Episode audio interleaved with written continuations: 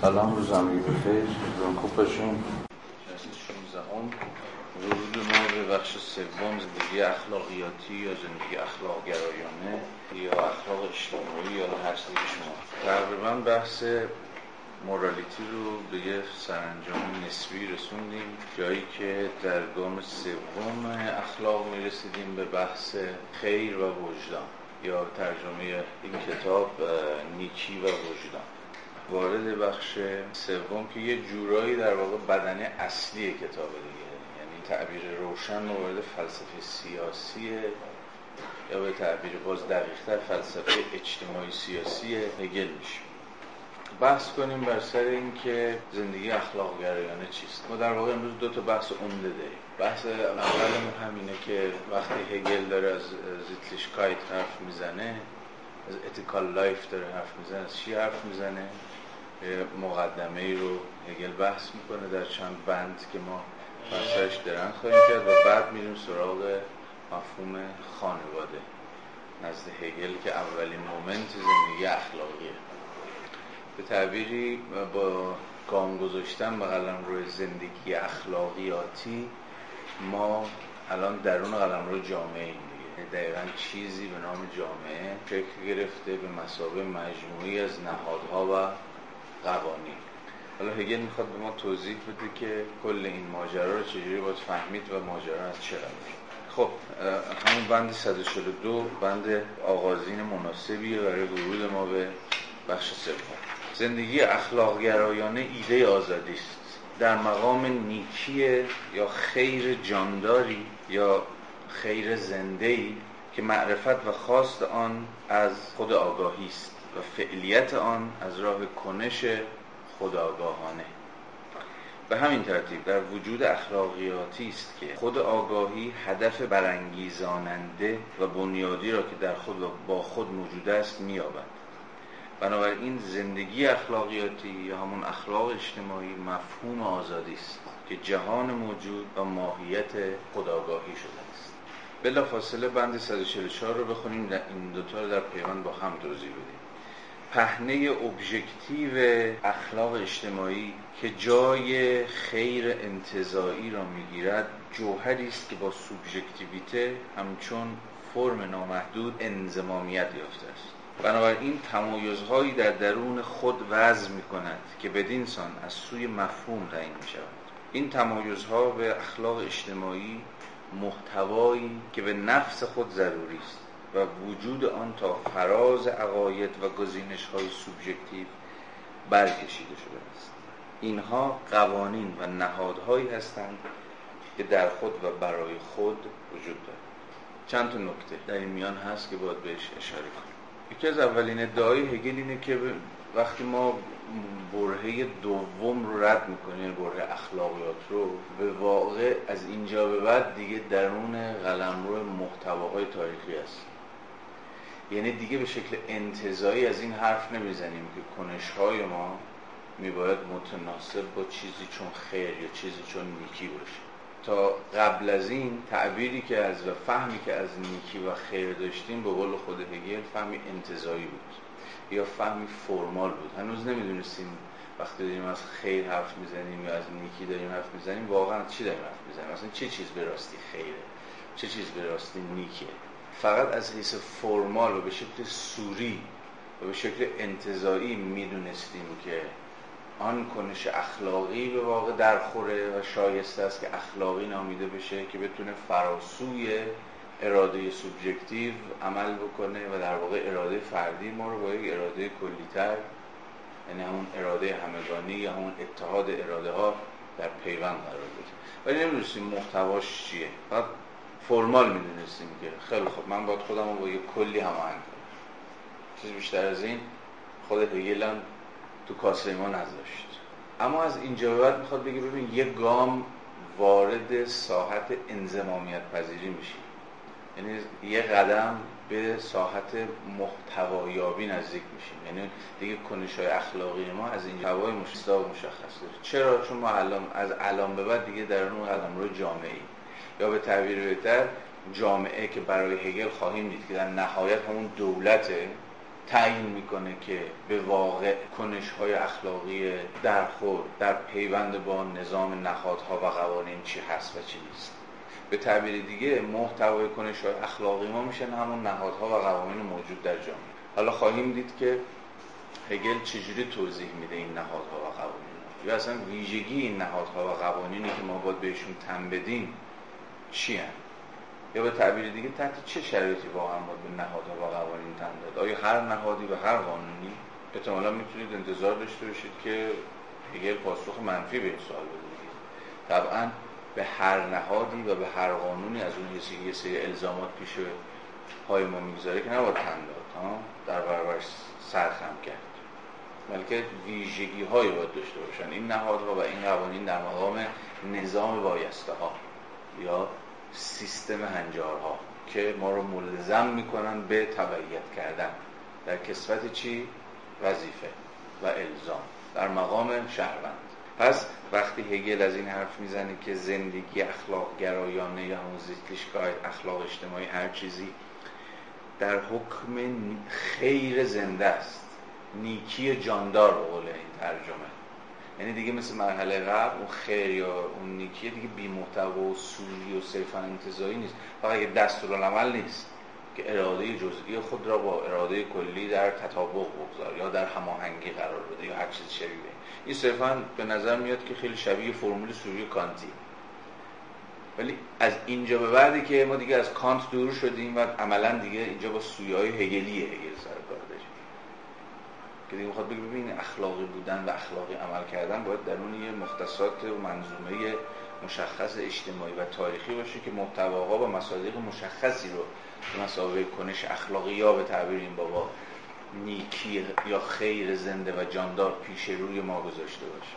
و مسئله مهم برای هگل در اینجا اینه که این زندگی اخلاقی این زیتلیشگاه این جامعه یا در ادامه خواهیم دید. خود این دولت در مقام کلیت همه این بره ها و این مومنت ها چون که می‌تونید پیشا پیش هم حدس بزنید بر فراز عقاید و گزینش های سوبژکتیو عمل می‌کنه. یعنی فراسوی فرده. فرد در نهایت مسابقه مومنتی درون این دولت درون این جامعه درون این زیتلیشگاه ادغام شده. یا به تعبیر هگیتر منحل شده. به این معنا هم وجود داره هم وجود نداره. فرد یعنی دقیقا حد استوای بین وجود داشتن و وجود نداشتن فرد برای هگل هم هست هم نیست. و این جادوی دیالکتیک دیگه. جادوی مفهومی دیالکتیکی که یه سری شعبده بازی هایی در نهایت هم میپذیره که بله فرد هنوز وجود داره در دل این زندگی اخلاقی. هم همزمان به شما میگه که اون قدم وجود نداره. یعنی دقیقا بین بودن و نبودن. بارها و بارها بر سرش صحبت کرد ولی پس اون چیزی که ما باش در این مومنت سوم در این گام سومی که روح بر میداره مواجهیم همون نهادها و قوانین. برای همینه که میگه به مرحله اول با کدوم نهاد سرکار داریم؟ در گام نخست اولین نقش خانواده دیگه. و حالا صحبت خواهیم کرد که خانواده برای هیل چیه؟ مثلا خانواده رو چجوری می‌فهمه چگونه فهم فلسفی از خانواده داره؟ گرچه فهم فلسفی هگل از خانواده کاملا مترادف با همون فهم نرمالی که در سرمایه‌داری آغازین از خانواده تک همسر مبتنی بر مالکیت وجود داره. یا اصلا همون خانواده مسیحی چند تا ویژگی داره خانواده که هگل در مسیحیه در بنیادهای خودش. کاملا مبتنی و مختصات خانواده در فرماسیون سرمایه‌داری حالا خواهیم دید و با فرهنگ حاکم زمانه هم جور یعنی خانواده تک همسری طبعا غیر همجنس خانواده. و البته ویژگی های دیگه که خیلی ویژگی مهمی حالا باش آشنا خواهیم شد. پس وقتی میایم درون زیستشگاه درون قلم روی قوانین و نهادهای هستیم که فراسوی سوژه های فردی وجود دارن و زندگی سوژه های منفرد رو جهت میدن. مدیریت می‌کنن متعین می‌کنن اصلا محتوادارش می‌کنن. یعنی میگن چی باید باشه چی نباید باشه. دیگه از اینجا به بعد ما در اون قلم روی انتظایی و سوری اخلاق و حق نیستیم. اگه درون قلم روی انزمامی و محتوا یافته یه زندگی اجتماعی مشخص درون یک وضعیت تاریخی مشخص است بند 145 این واقعیت که پهنه اخلاق گرایی نظام این تعین های ایده است نظام تعین های ایده است یعنی چی؟ چی می‌فهمید؟ میگه زتلیشکایت نظام تعین های ایده است تعین های ایده چی؟ تعین های ایده آزادی و در اینجا در قلم روی زتلیشکایت تعین ایده های آزادی چیه؟ و در اینجا منظور از تعین چیه؟ تمایزیابی های خود ایده در بند 144 رو شما گفتی که نه پهنه اخلاق گرایی خط دو تمایزهایی رو در درون خودش ایجاد می‌کنه. یعنی خودش رو قلمرو Sittlichkeit خودش رو differentiate می‌کنه. یعنی خودش رو منفک می‌کنه خودش رو متمایز می‌کنه خودش تعین میده در چی؟ خانواده جامعه مدنی و دولت. اینها این تعین ها و این تمایز ها همان moment های زندگی اخلاقی. یعنی باز مثل همیشه ایده از خودش میاد بیرون دیگه. خودش رو objectify می‌کنه و خودش رو که objectify می‌کنه در هر گامی که برمیداره میشه یه چیز متمایز یه چیز متعین. ولی این تمایز تعین در گام بعدی دوباره تبدیل میشه دگردیسیده میشه به مومنت بعدی. ما از خانواده وارد جامعه مدنی میشیم. این گذار رخ میده. از قلمرو جامعه مدنی وارد قلمرو دولت میشیم. باز این گذار که گذاری درون خود روح یا به تعبیر هگل در اینجا گذاری است درون خود پهنه ابژکتیو زندگی اجتماعی یا همون اخلاق اجتماعی یا هر چیزی شبیه این اینها اتفاق میفته حرف ساده ای در اینجا داره می‌زنه دیگه. داره میگه زیتلیشکایت سیستم کل این تعیین هاست. در اینجا سیستم این تجمیع هم نواسازی این تعیین ها و این تمایز های هست که خود روح داره در قلم روی جامعه به خودش در اینجا سیستم همون چیه؟ تمامیت همون توتالیتی. زندگی اجتماعی که ما داریم توتالیتی همون تمامیت همون کل همه این گام است که روح داره برمیداره. اول میشه خانواده بعد میشه جامعه بعد میشه دولت. حالا بعدم خواهیم دید که میشه کل جهان. یا به تعبیر هگل چی؟ روح جهانی. پس به این معنی متوجهش بشید. این واقعیت که پهنه اخلاق گرایی سیستم این تعین های ایده است اقلانیت آن را تشکیل میده بدین ترتیب پهنه اخلاق گرایی من دیگه میگم اخلاق گرایی که خیلی پاتی پاتی نشه ولی متوجه باشید دیگه که داریم الان چی حرف می‌زنیم وقتی از اخلاق گرایی داریم حرف می‌زنیم. بدین ترتیب پهنه اخلاق گرایی آزادی یا اراده است که در مقام ابژکتیویته در خود و برای خود موجود است. پس بیش از هر چیزی ما دیگه الان وارد قدم رو روح عینی شدیم. روح به خودش عینیت داره چون اصلا در اون علم تاریخیم در اون علم جامعه ایم در اون علم زندگی اخلاقی هستیم. اینجا قلم رو ابژکتیویته است بدین ترتیب پهنی اخلاقگرایی آزادی یا اراده است که در مقام ابژکتیویته در خود و برای خود وجود دارد. همچون دور ضرورتی که عناصر آن نیروهای اخلاق گرایانه هستند که بر زندگی افراد حاکمند.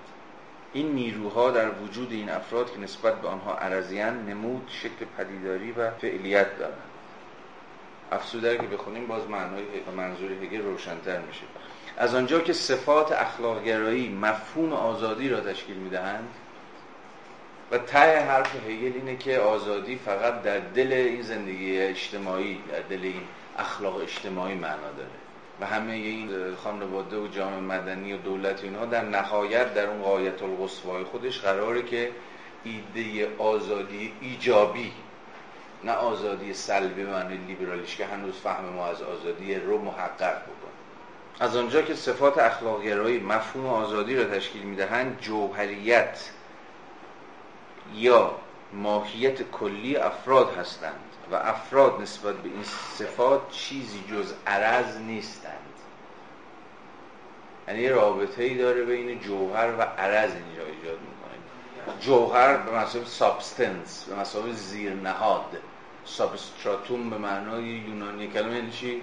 یعنی زیرنهاد دیگه. وقتی میگیم جوهر یک چیز یعنی اون چیزی که در قبال خود چیز درونی ترینه یعنی به رغم همه تغییرات و تحولات و باد و باران و فلان و اینها این این هسته سخت این جوهر این زینه ها همواره باقی میمونه و معرف خود این چیز بودن چیزه. وقتی میگه مثلا جوهر این شی چیه یا جوهر انسان چیه یا هر چیزی چه ببین یعنی اگر انسان رو از همه عرضیاتش و امر عرضی یعنی چی؟ امر متغیر دیگه. هم میگه واسه تاریخ فرهنگ فلان فلان. اگر از همه عرضیات فرض کنید انسان رو ازش بگید تهش چی میمونه؟ که انسان به ماه و انسان یا هر شی به ماه و شی رو می‌تونید به اتکای اون توضیح بدید. این در نهایت میشه جوهر به مسابقه سابستراتوم دیگه یا زیر نهاد. مثلا چه می‌دونم؟ که شما می‌تونید انسان رو به حکم اون توضیح انسان از ساچ رو یعنی انسان به ماه و انسان رو به اتکای اون توضیح بدید. نطق. لوگوس. و حالا داستان های پیچیده دیگه که وجود داره یا هر چیز دیگه. حالا در اینجا هگل داره میگه که ببینید یه رابطه یه جوهر و عرضی وجود داره. فرد عرضه. عرض چیه؟ یعنی اصلا جامعه یا اون روح عینی یا دولت یا زندگی اخلاقیاتی به زبانهای مختلف هگلی اونه که جوهره. جوهر نسبت به افراد یا عرضیات خودش بی‌تفاوته. هر کی می‌خواد بیاد هر کی می‌خواد بره تو باش این باش هر کی باش. برای جوهر فرق نمی‌کنه. ویژگیش اون اس اساسش اون زیر نهادش اون هسته سختش هر که شما میگید همواره باقی میمونه. افراد در اینجا حکم چی رو دارن؟ عرضیات یا امور تصادفی امور آرزی. امروز این فرد یکی هگل و فلسفه سیاسی هگل به این معنا در قبال اینکه فرد کیه و کی نیست. و سوژه های جزئی سوژه های جزئی شاید کلمه خوبی نباشه. سوژه های تکیم سوژه های سینگولار که گوشت و پوست و استخون و تاریخ و زندگی نامه و علایق و عشق و دوستی ها و خاطرات و و غیره و غیره مشخصی دارن بیتفاوته. نسبت به این singularity به این معنا فلسفه هگل چون در نهایت مسئلهش چیه؟ سیستم. تمامیت این وضعیت یا جامعه به مثابه جوهر یا جوهرانگی. اینه که میگه باید بمونه. اینه که فلسفه باید راجبش حرف بزنه. یادتونه دیگه فلسفه راجع به عرضیات چیزی نمیگه. راجع امور امروز یک شکل فردا شکل دیگه فلسفه چیزی نمیگه چون نمی‌تونه بگه. فلسفه فقط در قبال جوهره که حرف می‌زنه یا می‌تونه حرف بزنه. البته جوهر به مسابقه سوژه. یعنی جوهری که خودش داره در طول تاریخ میشه و این یکی از پیچیدگی فلسفه هگلی بنا به فلسفه کلاسیک جوهر قرار نیست دگرگون میشه. جوهر قرار در برابر دگرگونی بیسته و ثابت باقی بمونه. یه چیزی شبیه این. ولی در هگل این خود جوهره که داره به مسابقه سوژه دگرگون میشه در طول تاریخی جوهره که در شکوفا میشه در تاریخ. کل این چیزی که ما از اول کتاب شروع کردیم توضیح بدیم میگیم این مومنت هایی که داریم با هم گام هایی که روح داره برمیداره چیه؟ همون شدن جوهره. گام هایی که جوهر داره به شکل ضروری برمیداره تا بشه آن چیزی که هست. برای ما با حرکت جوهری در هگل سر کار و خب این باز پیچیدگیه هگل حالا فعلا همین اندازه کفایت می‌کنه برگردیم متن. همین بحث ما الان. وجود داشتن یا وجود نداشتن فرد برای زندگی ابژکتیو اخلاقیاتی بیتفاوت است. و زندگی ابژکتیو اخلاقیاتی به تنهایی دوام دارد. مسابقه جوهر فارغ از اینکه افراد باشن یا نباشن یا افراد کی باشن و کی نباشن این زندگی اخلاقیاتی مسابقه جوهر برسازنده خود جامعه وجود داره. و نیرویی است که بر زندگی افراد حکومت می‌کنند یعنی جامعه بر روح اخلاقیاتی یا روح عینی بر افراد حکومت می‌کنه. اونا رو هدایت می‌کنه. به دست خودش انگار این سو و اون سو می‌کشه. جا خیلی میشه یه تم جامعه گرایی یا جامعه سالاری رو مثلا در هگل دید یعنی جامعه نسبت به افراد اولویت انگار تو گویی هستی شناختی داره. اما این باز در نهایت با روش هگل نمی‌خونه. چون در روش دیالکتیک هگل کل فقط از مجرای اجزا وجود داره و اجزا فقط در دل کل که معنا دارن. این شما نمی‌تونستم جدا ولی اینجا می‌بینید که داره قش می‌کنه این بر کل یا همون جامعه روح عینی قوانین و نهادها وجود دارن. بر فراز فرد و اصلا بر فرد دارن حکومت می‌کنن. اصلا بر فرد اینجور استیلا و سیطره دارن. بنابراین زندگی اخلاق گرایانه همچون عدالت ابدی یا خدایانی که در خود و برای خود وجود دارند برای ملت ها نمودار شده است و کوشش های بیهوده افراد در برابر اینها چیزی نیست جز بازی انباش. یعنی فرد رو عملا تبدیل به بازیچه دست نهادها و قوانین کلی می‌کنه که هر چقدر فرد تقلا کنه که خودی نشون بده در برابر این امر کلی که حالا در کسبت نهادها و قوانین فرادست خودشونشون میده انگار در نهایت محکوم به اینی که شکست بخوره. خب اینجا تا یه حدی هم میشه اون روح تراژدی یونانی رو اینجا هم دید دیگه نه؟ روح تراژدی یونانی چیه؟ کدام نیروها در تراژدی یونانی دارن با هم میجنگن؟ تراژدی آنتاگونیسم دیگه نه؟ آنتاگونیسم چی و چیه؟ البته یونانی ها می‌دونید فهم از آزادی که نداشتن که.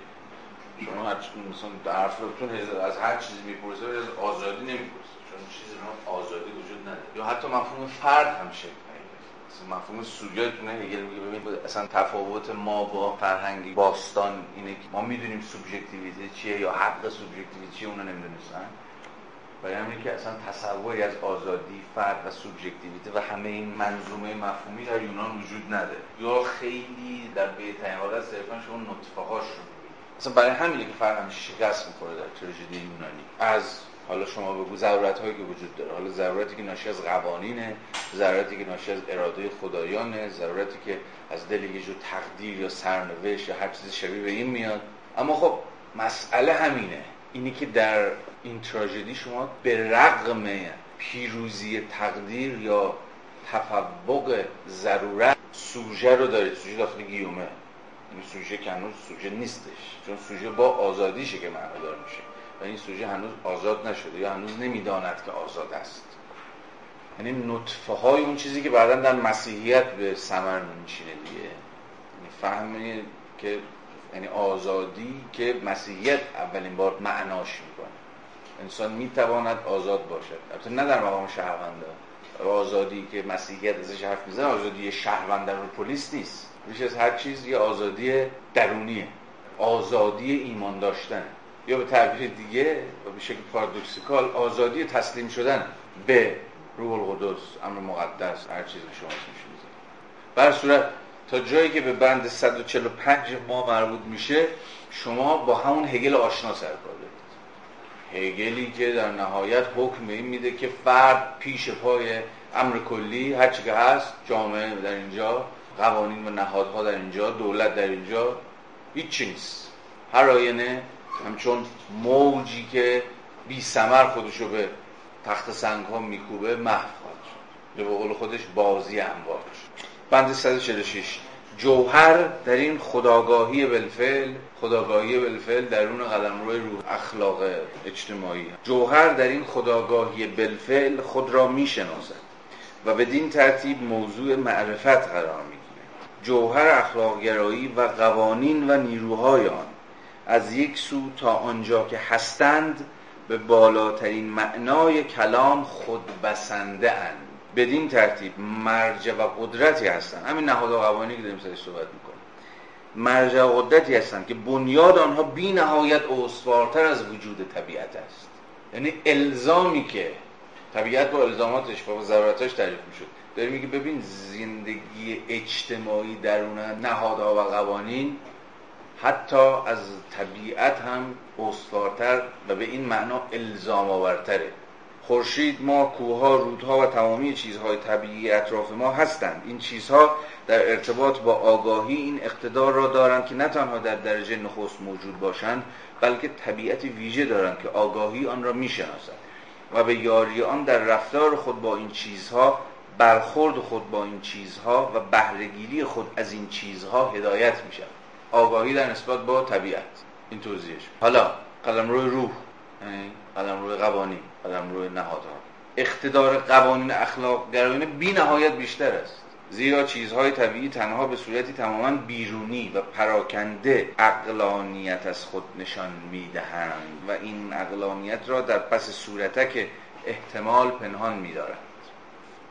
داره میگه الزام آوری و قانونمندی طبیعت در نهایت امر بیرونیه. این طبیعت نسبت به من و شما در مقام سوژه یا من و شما در مقام آگاهی همیست بیرونی و در نهایت ما نسبت بهش واجد قسمی بیگانگی هستیم نسبت به طبیعت. طبیعت چیزی از آن ما نیست. ما در بهترین حالت می‌تونیم طبیعت رو یا قوانین طبیعت رو بشناسیم. تو مقدمه داشتیم اون تفاوت بین قوانین طبیعت و قوانین حق. اینجا دوباره داره به اون بحث برمیگرده. داره میگه چرا قوانین حق قانون ترند یا به تعبیر بهتر الزام آورترن یا به قول خودش استوارترن. واجد اقتدار بیشتری هم قوانین حق. چون این قوانین حق از مجرای خود ما سوژه ها عبور می‌کنن. یا به اتکای خود آگاهی که خودشون رو وضع می‌کنن. یا اعتبار خودشون رو تصدیق می‌کنن. طبیعت به هم که نسبت به ما بیرونی و بیگانه است الزام آوریش در قیاس با قوانین حق یا همین جماعی به زعم هگل با این روایت کمینه تره. ببینید 147 از سوی دیگر این قوانین اخلاق گرایانه با سوژه غریبه نیستند. همین چیزی که هم بود یعنی برخلاف قوانین طبیعت که نسبت به ما بیرونی و بیگانه. یا به این تعبیر این بابا در اینجا قریبن برعکس سوژه نسبت به آنها همان شهود معنوی را دارد میگه spiritual witness در انگلیسیش. همان شهود معنوی را دارد که نسبت به ماهیت خود یعنی سوژه همون اندازه نسبت به خودش شهود معنوی داره. یعنی خودش رو به مسابقه سوژه می‌فهمه. به گونه بیواسطه شهود بیواسطه است. به این معنایی که اینجا به کار می‌بریم. و دقیقا به همون اندازه بیواسطه که خودش رو در مقام سوژه شهود می‌کنه چیزی چون جامعه چیزی چون نهادها و قوانینی که درون اونها داره زیست می‌کنه و اصلا با اونها داره خودش رو تعریف می‌کنه یا می‌تونه از خودش تعریفی به دست بده به همون اندازه هم از وجود چیزی فراتر و بزرگتر از خودش یعنی قانون یعنی نهاد یعنی فرهنگ یعنی جامعه یا همین زیتیشگایت آگاهی داره. یعنی اینقدر درونیه و اینقدر با فرد این همانه. متوجه دیگه هگل داره کلی فاصله بین فرد و جامعه رو برمیده یعنی اصلا شما نسبت به جامعه خودت در ایدئالیته ای که هگل در طرح ایدئالیته ایدئالی که نه من آرمانی و هنجاری داره ترسیم می‌کنه اصلا شکافی بین فرد و جامعه نیست. یعنی فرد به حکمی که در جامعه داره زیست می‌کنه نسبت به جامعه خودش قرار نیست احساس بیگاری می‌کنه. ما کاملا قرار که احساس همین در خانه بودن بکنه. و البته این طرح ایدال هگل. و فکر می‌کنم یکی از جاهایی که جامعه شناسی با هگل مرز داره همینجا چون اگر فرد و جامعه این همان باشن چه اتفاقی میفته فردی که به تمامی جامعه رو درونی کرده دیگه به این معنی چیزی برای شناختن وجود نداره. چون جامعه شناسی از دل این فرد تک افتاده یا بیگانه شده با یه جامعه ای که داره هر روز نسبت بهش بیگانه تر میشه گرفت. به این معنی جامعه شناسی خیلی از دل یه جور پاتولوژی ساخته شد به نظرم. پاتولوژی مدرنیته. مفاهیم پاتولوژیک رو ببینید شما از کلاسیک ها می‌تونید ببینید. مفاهیمی که می‌خوام بگم ببین فرد و جامعه یکی نیست همواره شکاف اختلافی وجود داره این وسط. اگه ما با مارکس بیگانگی فتیشیست یا هر چیزی شبیه این. فردی که احساس نمی‌کنه تو خونه خودش است. تو جامعه شن مستقلی ازش پیدا کرده. و اصلا انگار داره سرکوبش می‌کنه انگار داره میخورتش انگار داره لهش می‌کنه زیر دست پای زیمل از مجرای مفهومی شبیه به چی؟ تراژدی فرهنگ. باز اون ابتدای مقاله کلانشهر و حیات ذهنی رو اگه نخوندید بخونید. زیمل رو به خاطر بیارید. میگه اصلا کلانشهریته فقط تا جایی وجود داره که داره تقلا می‌کنه در برابر نیروهایی که می‌خوان رو ببلعن. مقاومت کنه. اصلا انگار کلان شهر مدرن برای زیمل همون فضای بلنده ایه که فرد از فردیت میندازه و اون رو در حجمه از نیروهای یکسانساز منحل می‌کنه. در وبر بازم همین داستان شما دارید. فهم پاتولوژیکی که او از خود سرمایه داری داره و از اون مهمتر شاید از بروکراسی داره. این اصلا اینجوری که فرد با جامعه در آشتیه اینا با هم یکی هم فرد هم اندازه که نسبت به خودش آگاهی داره نسبت به جامعه هم آگاهی داره و مثلا فاصله بین خودش و جامعه حس نمی‌کنه. تو ببرم این داستان دارید ایزن در دوکه حالا این دعوی رو حالا بعدا بهش فکر کنید می‌تونید باش موافق یا مخالف باشید جوامع یعنی چند جامعه هم؟ کی؟ جامعه هم ولی تنوع جوامع متفاوت. شما هم مثلا تو جامعه شناسی مطرح میشه اگر عقل تکسراست اگر هم نه اون چیزی که یونیوکاله تک صداست روحه. اما روح در مسیر تاریخی خودش تعیین های متفاوتی به خودش میده در مقام فرهنگ های متفاوت.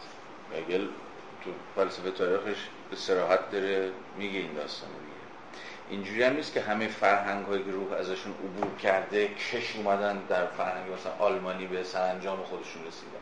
روح تو فلسفه تاریخ قلم روی ترک می‌کنه به حال خودش رها می‌کنه. یعنی وقتی هگل داره از شرق حرف می‌زنه داره از شرقی حرف می‌زنه که همین الانش هم هست. روح زمانی از اونجا شروع کردن از همین از ما دیگه. با ما شروع شد با تمدن مشخصا هخامنشی شروع شد.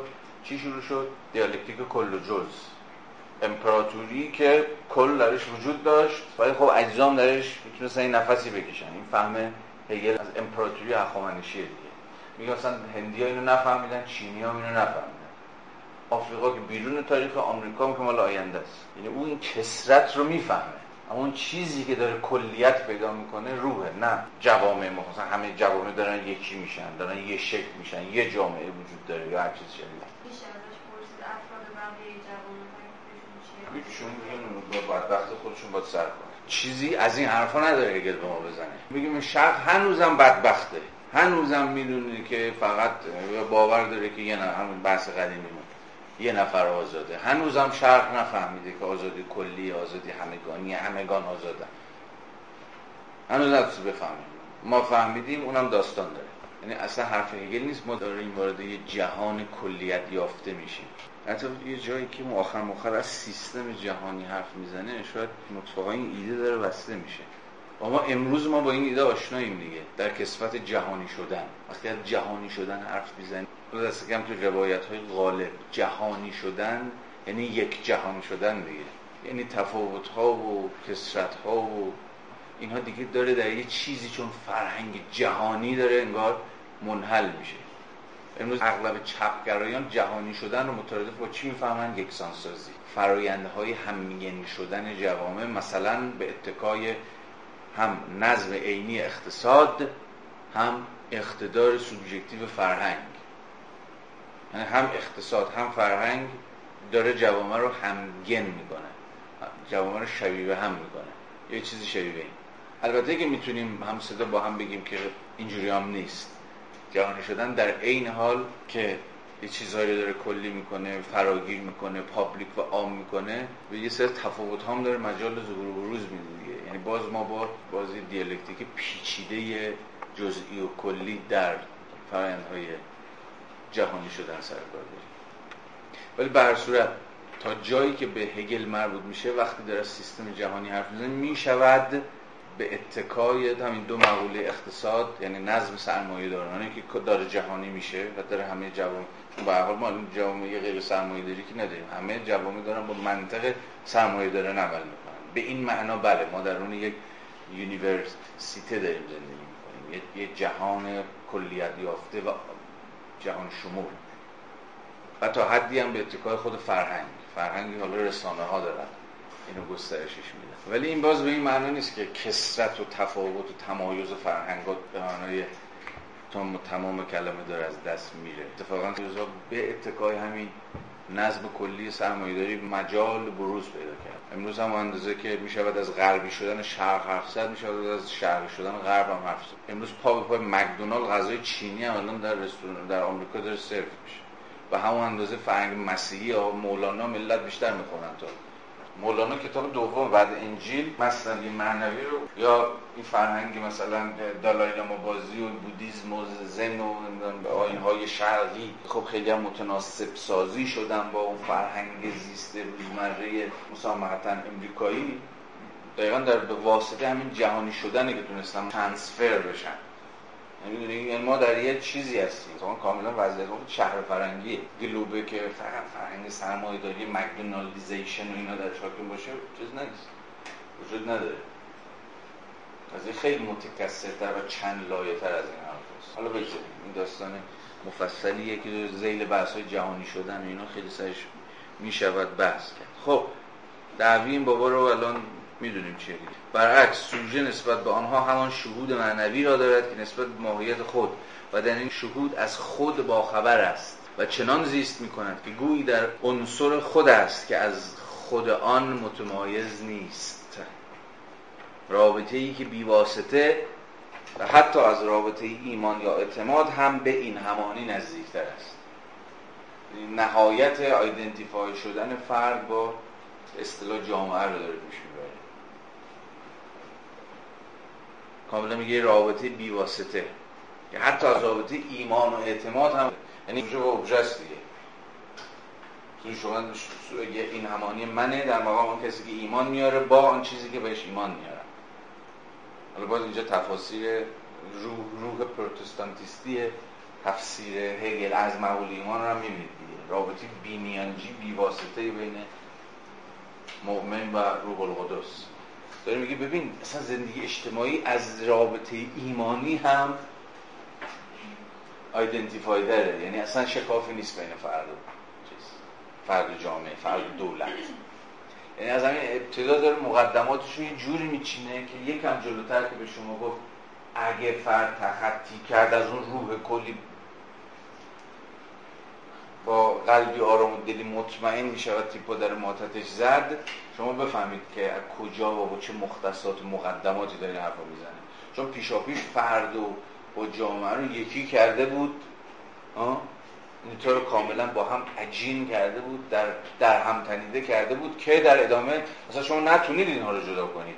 و پرسید حالا اگه یه فردی خواست در برابر مثلا جامعه خودش قد علم بکنه یا احساس بکنه که در این جامعه در خانه خودش نیست یعنی خودش یکی نیست با این جامعه قریب بس بیگان است نسبت به این نهادها و این قوانین نقدی داره اعتراضی داره جیغ و داد و حواری داره چیکار باید بکنه؟ در نهایت بتونید که یقه خود فرد رو بگیرید. اما مسئله مشکل در فرده که نمی‌تونه خودش رو آیدنتیفای بکنه هم همزاد پنداری بکنه با جامعه خودش. ها؟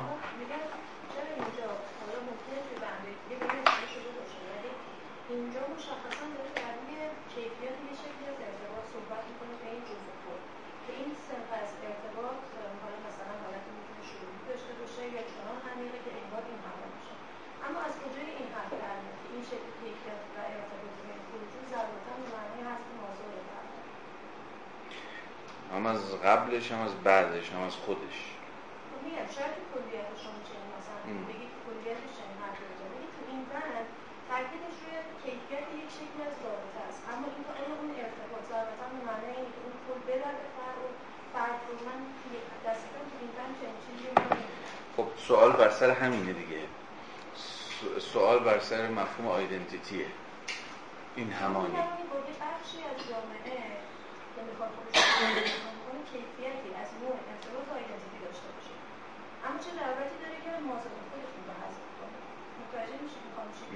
احتمالا هم در حالا فارغ از بندهای دیگه که به هر حال هگل باید در نسبتش با قبل و بعدش طبعا خون و سیستماتیک با هگل فهمید فارغ از این داستان. حتی در همین بند هم مسئله سر چیه؟ اینه که هگل آنچنان این آیدنتیتی رو این این همانی رو داره قایی می‌کنه آنچنان داره اگزاجره می‌کنه این آیدنتیتی رو که حتی داره میگه ببین این از نسبت ایمانی هم این بیواسطگی یا بیواسطگی این همانیه تند و تیستر و سفت و سختتره. ما با پرسش فلسفی از خود معنای این آیدنتیتی سر کار داریم. آیدنتیتی هزینه هاش چیه؟ به تعبیر ساده چه هزینه هایی باید فرد بده تا با چیزی اینجا در اینجا با قوانین و نهادهای اجتماعی یا همون زیدیشکات یکی بشه؟ این همان میشه. ممکنه هگل در اینجا به سراحت چیزی نگفته باشه. ولی خود مقوله به نظر از اینجا داره رد پاش رفته رفته تمهید میشه این همون مقوله باید شاد. باز جلوتر بریم این قضیه خیلی خادتر میشه و خیلی هارشتر میشه. حتی در ادامه قبلتر هم یادتون هست دیگه اون جایی که حتی سر مقوله مردن بود. یادتونه؟ هگل میگفتش که نمیشه از فرد انتظار داشت که خودشو بکشه یا فلان فلان. فقط این حق دولته یا این حق جامعه است به نام یه خیر کلی یا هر چیزی حتی فرد وادار بکنه که خودشو فدا بکنه وسط یا هر چیزی شبیه این. تازه حالا شکل خیلی دم دستی قضیه است. تو خود نظام سیاسی هگل که حالا بیشتر که بریم از مرحله خانواده رو کنیم این قلزت این این همانی رو خواهیم دید. حالا تو نگه دار این چیز تو این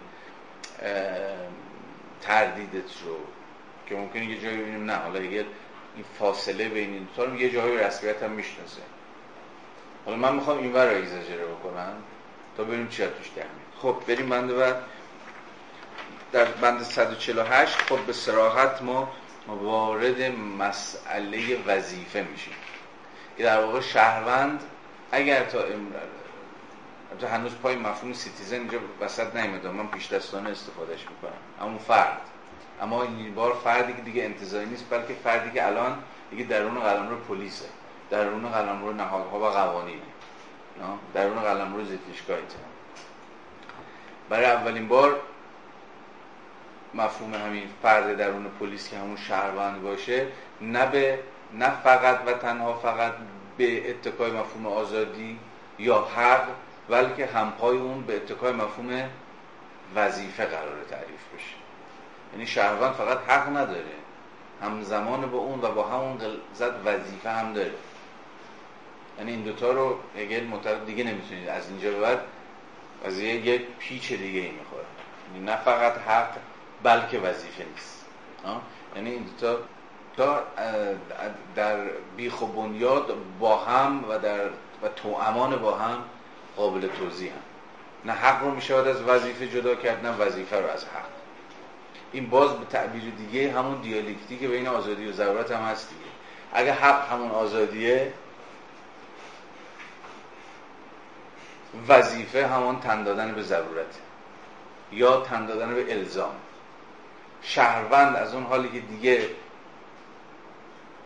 مفهوم انتظایی نیست بلکه درون پلیسه درون زندگی اجتماعیه و با دیگران در نسبته فقط نمی‌تونه خودشو بر محور حقوقی که داره تعریف بکنه. بلکه همزمان باید از وظایف خودش هم آگاه باشه.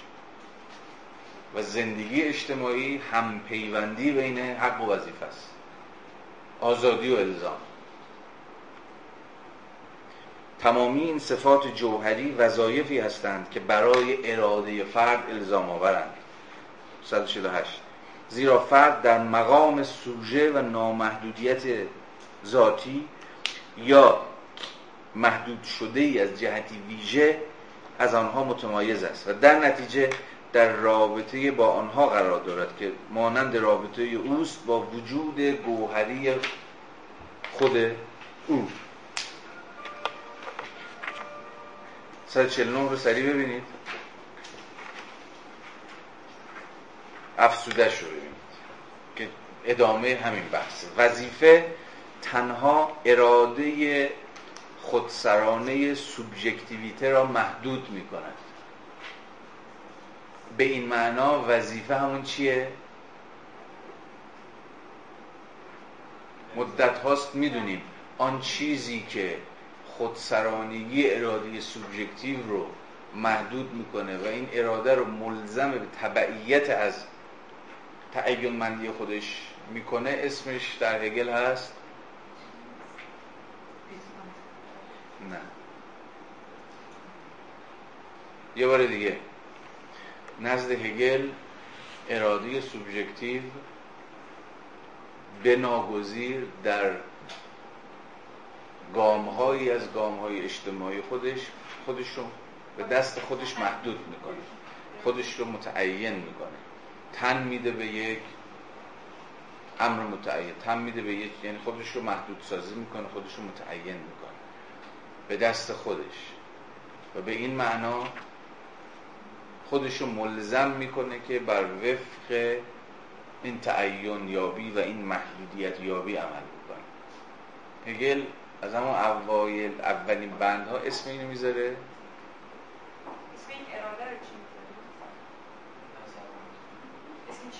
اسم همین. اسم این اراده سوبژکتیو محدود شده به یک تعین مشخص. یعنی اراده که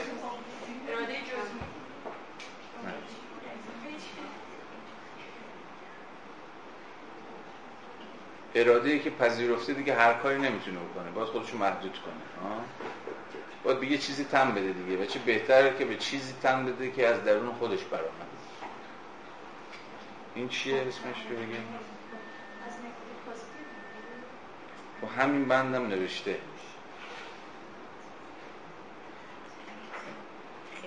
تقلبم بکنید قبوله.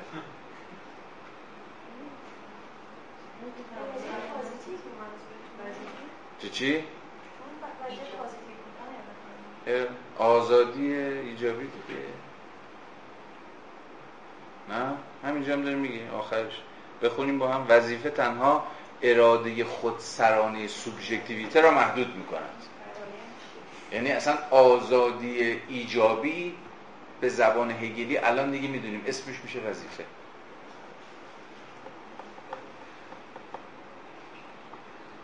وظیفه تنها سوبژکتیویته را محدود می‌کند و تنها با خیر انتظایی برخورد پیدا می‌کند که سوبژکتیویته به دان چنگ زده است. هرگاه مردم می‌گویند که می‌خواهند آزاد باشند معنای این گفته نخست این است که مردم می‌خواهند به معنای انتظایی آزاد باشن یعنی همون آزادی سلبی. یعنی خودشون از شر هر چیزی که اونا رو متعین می‌کنه و محدود می‌کنه و ملزم می‌کنه و موظف می‌کنه خلاص کنن.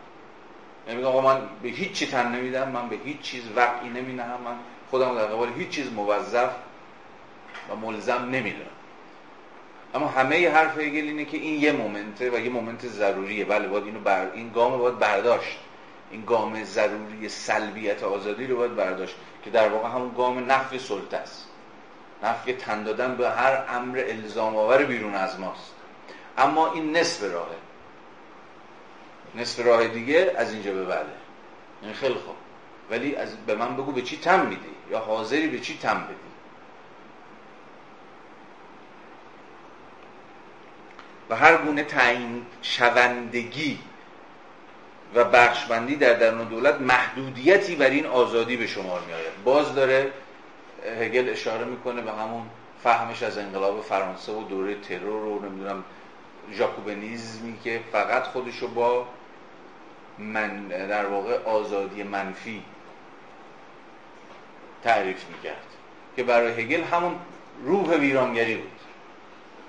روح تن زدن از هر محدودیتی. از این جهت وظیفه محدودیت آزادی نیست بلکه محدودیت آزادی در حالت انتظایی یعنی نه آزادی است. این محدودیت به معنای رسیدن به وجود بنیادی است دستیابی به آزادی ایجابی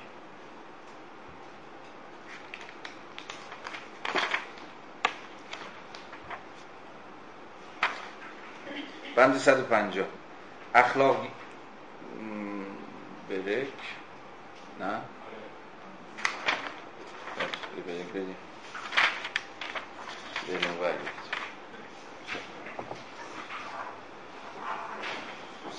اینا پس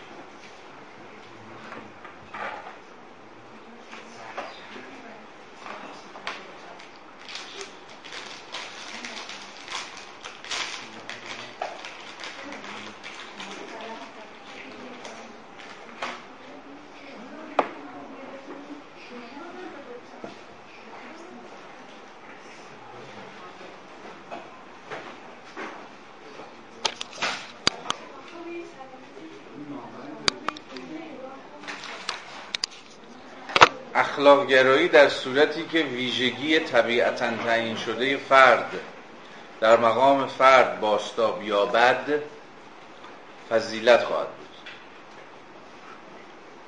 و از آنجا که فضیلت نمودار چیزی جز بسندگی بسیط فرد نسبت به وظایف محیطی که فرد به آن تعلق دارد نیست امر اخلاق گرایانه درست کاری خواهد بود. خب اینجا داره از نسبت بین زیتلشکایت و فضیلت سخن میگه. و اینجاست که باز شما روح کی رو کدوم بابا رو؟ عرستو و اخلاق فضیلت عرستویی رو می‌تونید رد پاش رو بیابید. اما فضیلت در تعریف هگل چیه؟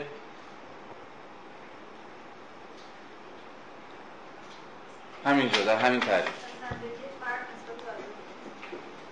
ساده خیلی صاف و سادهش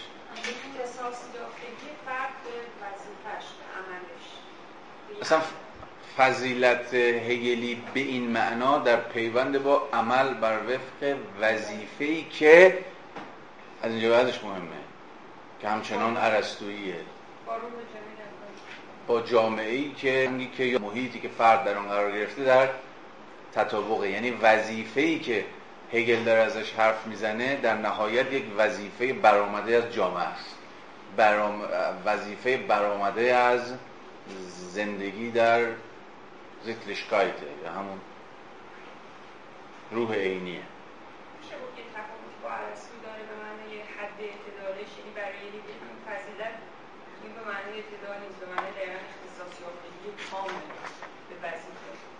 دست بر غذا در همین بند هگل اشاره به این مسئله می‌کنه در پاراگراف دوم صفحه 240 اما چون فرصت نیست من نمیخونمش ولی مذر 204 بند دو حالا یه لحظه فقط ببینید من سریع بخونی رد شیم چون اصلا فرصت ندیم از آنجا که فضایل امر اخلاق گرایانه در مصادیق ویژه از آنجا که فضایل امر اخلاق گرایانه در مصادیق ویژه آن هستند. پس فضیلت رو فقط در اون زیتیشکایت می شود تعریف کرد. یعنی فضیلت فقط در اون شهر معنا داره در زندگی با دیگران. یعنی من زمانی فضیلت مندانه زندگی می کنم که به وظیفه خودم در دل شهر عمل کنم. از این حالی که چنین یا چنان شهروندی هستن در چنین یا چنان موقعیتی که چنین یا چنان اختزایی داره. ها؟ فضا... از آنجا که فضایل امر, فضایل امر اخلاق گرایانه در مصادیق ویژه آن هستند. نه در نسبت با وظیفه ها هستند که فضایل تعریف میشن. فضیلت من در مقام معلم فضیلت شما در مقام دانش آموز. من هر موقع اینو میگم مثلا یه حالت خیلی بدی بهم دست میده. ولی خب به حال نقشا دیگه. از این داستان. و چون در این جنبه سوبژکتیو نامتعینند اصل چندی بیشی یا کمی در تعیین آنها نقشی خواهد داشت. بنابراین بحث درباره آنها آن کمبودها یا شرارتهایی را که ضد آنها هستند در بر می‌گیرد مانند فلسفه ارسطو که هر فضیلت ویژه را به حد میانه زیاد روی در امری و غفلت از همان امر تعریف کرد. اینجا که داره از کمیت فضیلت بیشی یا کمیت فضیلت داره حرف می‌زنه در نسبت با همین ماجرای حد وسطه. یعنی یه تیفیس انگار که یه سرش زیاده روی و اصرافه یه سرش غفلت و کمبود و چه می‌دونم هر چیزی فقدانه یا سرش افراطه یه سرش تفریده وسطش هم اعتداله. معلومه که کافی نیست. نه مسئله عمده اینه که هگل به رغم اینکه در اخلاق خودش ارسطوییه اما چیزی بیشتر از ارسطویی بر صورت این چیزی که الان برای بحث ما مهمه و من فقط همینقدر رو اینجا می‌خوام که روش دست بذارم نسبت فضیلتمند بودن و ادای وظیفه به عنوان شهروند. یعنی زمانی که شما به عنوان شهروند در مقام شهروند به وظیفه ابژکتیو خودت عمل بکنی یعنی در اینجاست که فضیلتمندانه عمل 151 بسیار مهمه برای بحث ما. اگر امر اخلاق گرایانه به سادگی و همچون شکل همگانی رفتار افراد این مهمه شکل همگانی رفتار افراد زندگی اخلاق گرایانه یعنی در قلم روی زیتلیشکایت هر کسی هر آن کاری که می‌خواد رو انجام نمیده دیگه. هر چیزی سامانمندی و بجابودگی خودش داره. یعنی هر کسی انجام میده و به این وقتی از شکل همگانی رفتار حرف میزن به این معنی که همگان یک کار رو انجام میدن. به این معنی نیست که کنش همگانی میشه بلکه آن کاری رو که باید در مقام شهروند انجام بدن رو انجام میدن. یعنی سادهش دیگه که وظیفهش انجام میده وظیفه ها هم بر حسب جایگاه ها هم متفاوت. ولی اون چیزی که کلیه چیه؟ ادای وظیفه است که کلیت میبخشه و وحدت میبخشه و هدفمند می‌کنه اصلا زندگی رو. یه سامان اجتماعی داره زندگی. جامعه یا شهر نمیپکه وا نمیره از هم. به این دلیله که هر کسی فضیلتمندانه به وظیفش تن میده. یه بار دیگه. اگر امر اخلاق گرایانه به سادگی و همچون شکل همگانی رفتار افراد با فعلیت آنان یکسان باشد یعنی اکچوالایز شدن فرد در مقام شهوان همان ادای وظیفش باشه در هیئت عرف نمود پیدا می‌کنن یعنی قلم روی زندگی اجتماعی کاستم ها هستن. عرف ها رسم ها رسوم. هگل می‌خواد اینجا به یه تعبیر اعاده حیثیت بکنه از عرف. اما حالا باید ببینیم عرف چیه. صرف آن چیزی که به حکم تاریخ و سنت و اینا هست برای هگل لزوما عرف پذیرفته نیستش. حالا بریم جلو. در هیئت عرف نمودار می و عادت امر اخلاقی همچون طبیعت ثانوی نمود می دوباره پیوند مفهوم سکن نیچر با مفهوم هبیت طبیعت ثانوی هگلی همان زندگی در سیطره عادت هاست. و خود عادت هم چیزی نیست جز همون عرف. و این هم لزوما به معنای کنش های مکانیستی نیست. چون وقتی از عادت حرف بزن خود به خود یاد نوعی از چیز میفتیم دیگه. کنش مکانیستی. کنش خود به خودی. یعنی کنشی که فاقد هر شکلی از تفکره. فاقد هر شکلی از رفلکشن صرفا یه الگویی که انگار داره به حکم عرف بودنش به حکم اینکه به بخش از فرهنگ تبدیل شده یعنی عادت وارد شده داره تکرار میشه. هگل باز می‌خواد عادت رو در حد بین طبیعت و روح نگه داره. طبیعت چیه؟ همون قلم روی کنش های الزام آور ما که دست ما نیست. آن رفلکتد دیگه. کنش های طبیعی ما آن رفلکتد یعنی بازندیشی نشده است. به حکم غرایز به حکم حوث های به حکم خواهش های چه هر چیزی. که هگل فکر می‌کنه باز ازش فاصله گرفته. یعنی از ساحت انگیزش های طبیعی باید فاصله گرفت. ولی عادت هنوز یا همون second nature هنوز وارد قلمروی spirit یعنی وارد قلمرو reflection ناب یا خودآگاهی بالفعل هنوز نشده. این حد وسطایی بین این دوتاست برای همینه که second nature ه نه primitive یا primary nature پس پریمیر نیچر نیست سکند نیچره ولی هنوز نیچره. هنوز روح نشده. اینجا قلم روی کاستم هاست. اینجا قلم روی عاداته و البته باز مثل همه دیگر صورت بندی هگلی گامی ضروری است برای گذار به قلم روی روح. یا سوژه های آزاد یا کنش های به تمام رفلکتد شده بازندیشی شده. حالا خود متن بخونید باز هگل روشنترش می‌کنه. و عادت امر اخلاقی همچون طبیعتی ثانوی نمون میاد که جای اراده نخستین و مطلقی را می‌گیره عادت میگه جای طبیعت رو می‌گیره. یا جای اراده طبیعی رو می‌گیره. اراده طبیعی در اونجا چیه؟ کلمه دقیقی که هگل به کار می‌بره. خودسرانگی آربیترینسه خودسرانگیه. بلحوثه میشه ترجمهش کرد. و جان فراگیر یا ساری در همگان معنا و فردیت وجود فرد می شود جان فراگیر یا ساری در همگان معنا و فعلیت وجود فرد می شود. یعنی فرد در ساحت کاستم ها دیگه فقط فرد نیست. از خلال همین کنش های که از جنس کاستمن از جنس عرفن از جنس فرهنگن از جنس رسم و رسومن عملا با چی؟ با یه روح همگانی هم گره می‌خوره چون عرف که عرفی است برای همگان. فرهنگ چیزی همگانی. یعنی اینجا هم هست که ما از ساحت ایندیویدوالیتی فراتر میایم در ساحت کاستم. دیگه فرد نیستیم که بر حسب اراده های سوبژکتیو و جزئی خودمون عمل بکنیم بلکه بر وفق یه چیزی چون الگو عمل می‌کنیم. همون عادت که همگانیه. چون از جنس عرفه. و عرف هم سوشیاله اجتماعی جمعیه. این روح زنده و حاضر همچون جهان است و تنها بدین سان است که جوهر روح وجود داشتن در هیئت روح را آغاز می کند این از اینجا به بعده که به واقع روح می رود که آغاز کنه یا روح وارد ساحت خودش میشه. یعنی از سکند نیچر ما وارد روح میشیم به واقع. چون از اینجا به بعده که قرار اصلا سوژه آزادی شکل بگیره که البته سوژه آزاد خودسری آربیترری نیستش بلکه سوژه آزادی است که خودشو در هماهنگی با وظایفش به عنوان شهروند در پیوند با دیگران در دل پلیس تعریف می‌کنه. 206 خط سه که خوندیم اما باز بهش برگردیم. حالا دوباره برمیگرده به اهمیت مفهوم چی؟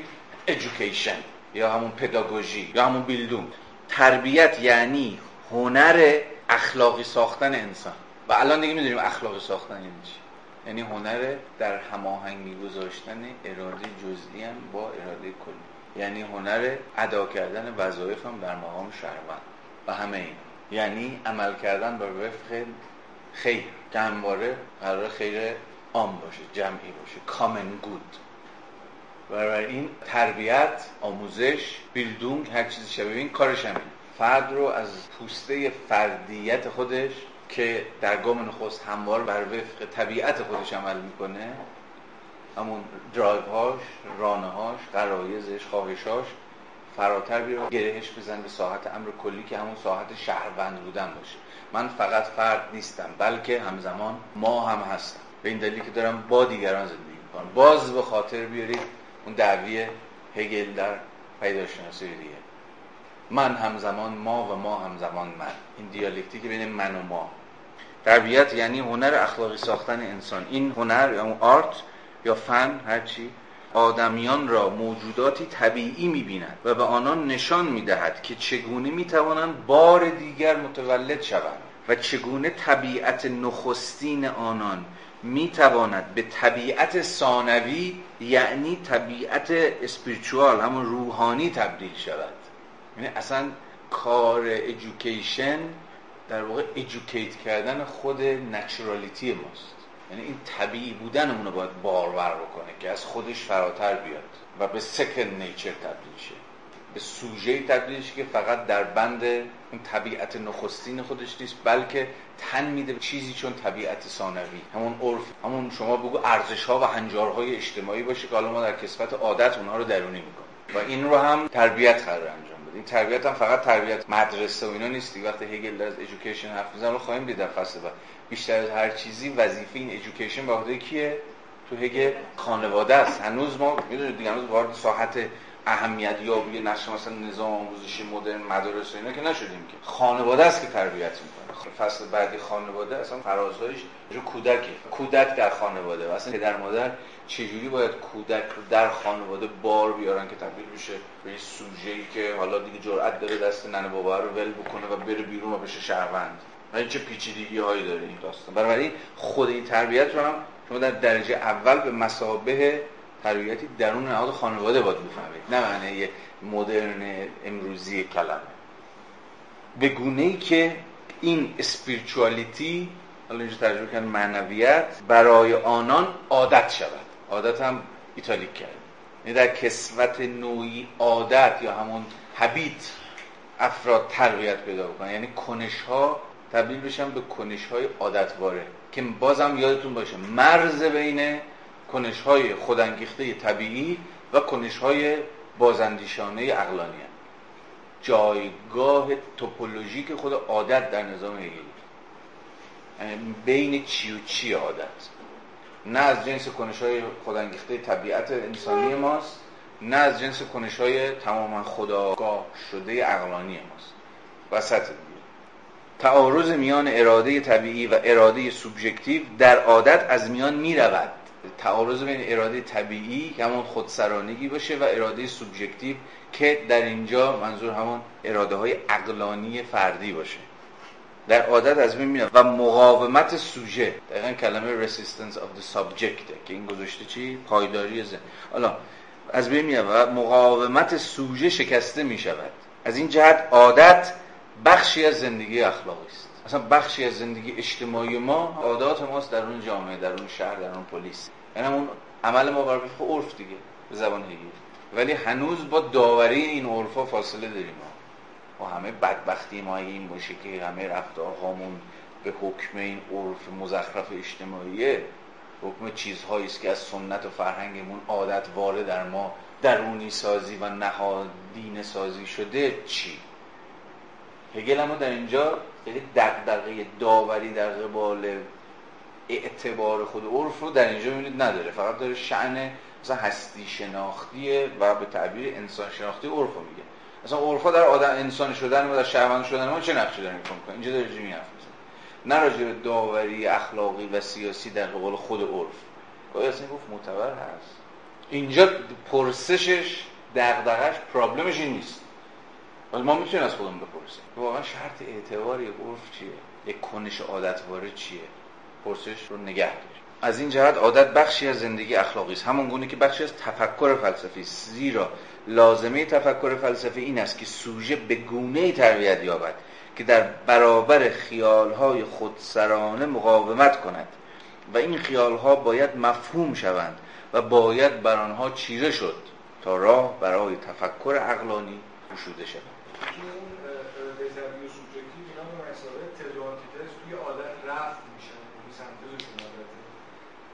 بله با متدولوژی هگل وقتی از فائق اومدن بر تعارض و حرف و دو اینکه می‌خواستم یه اشاره کنم که اون بحث آخره عادت توی اون یه منظومه ترمینولوژی که عادت بود شهر بود و آموزش اینا به لحاظ شناختی نسبت جدی با هم به جای شهر به نظر بهتر بزنیم عرف.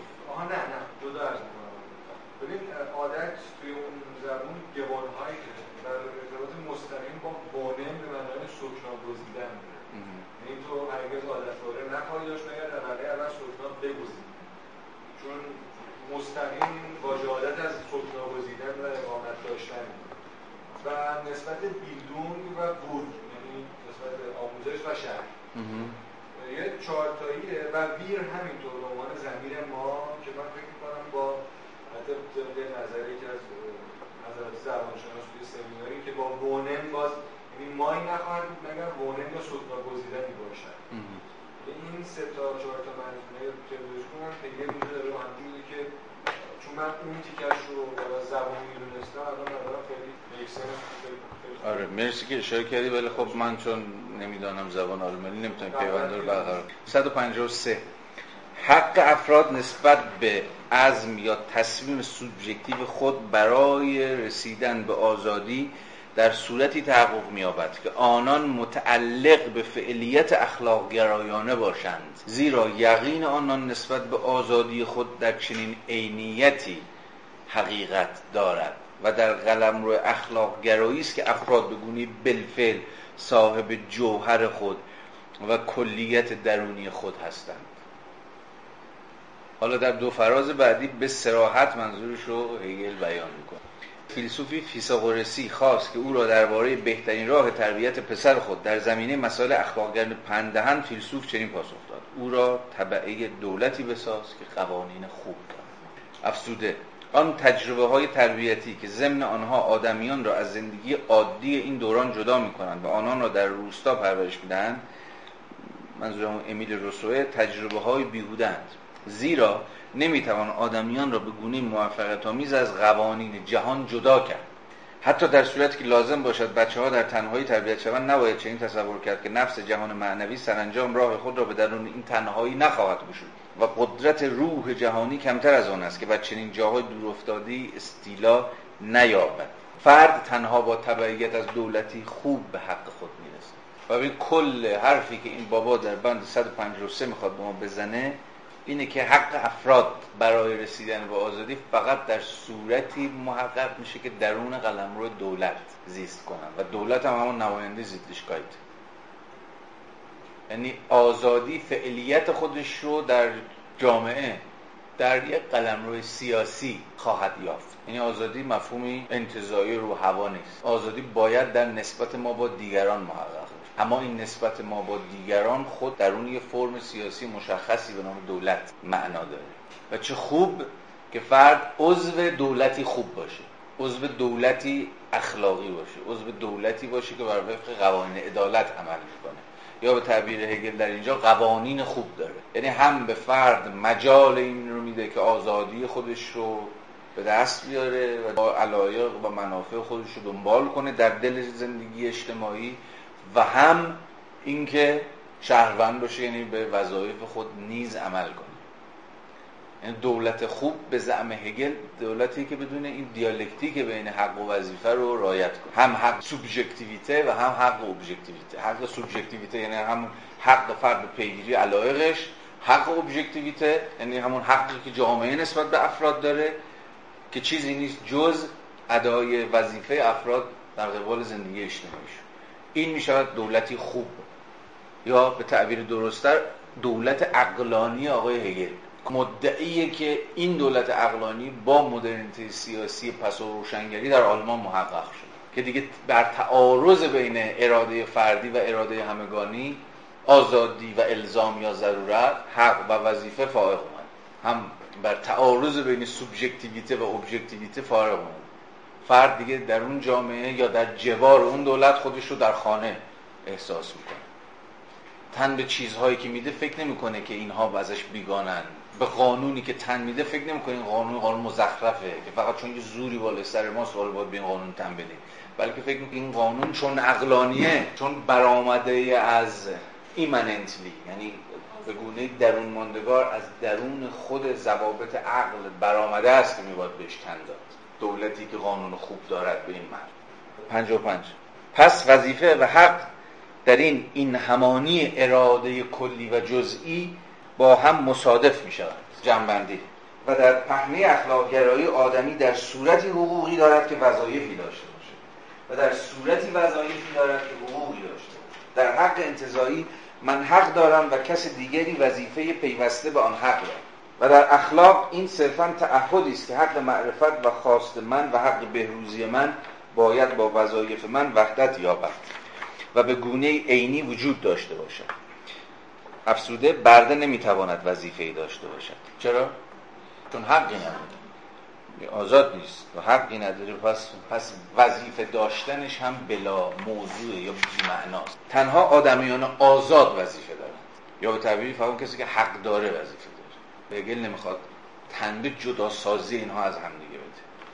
در صورتی که تمامی حقوق در یک سو و تمامی وظایف در سوی دیگر می بود همه چیز از هم می پاشید یعنی اگه فقط حق در کار بود یا فقط وظیفه در کار بود هر آینه جامعه از هم می پاشید یعنی در هر دو سوی کلمه ما با یه جور فروپاشی سر کار داریم. جایی که فقط حق محض وجود داره شاید الگویی از جامعه که libertarian های رادیکال بهش فکر می‌کنن با اون سوی قضیه که شاید اقتدار authoritarianism های افراطی بهش فکر می‌کنن که نهایتش همون توتالیتاریزم هر دو سو چیزیشون جامعه نمی‌تونه استوار بشه اصلا شکل بگیره و تصویر بشه.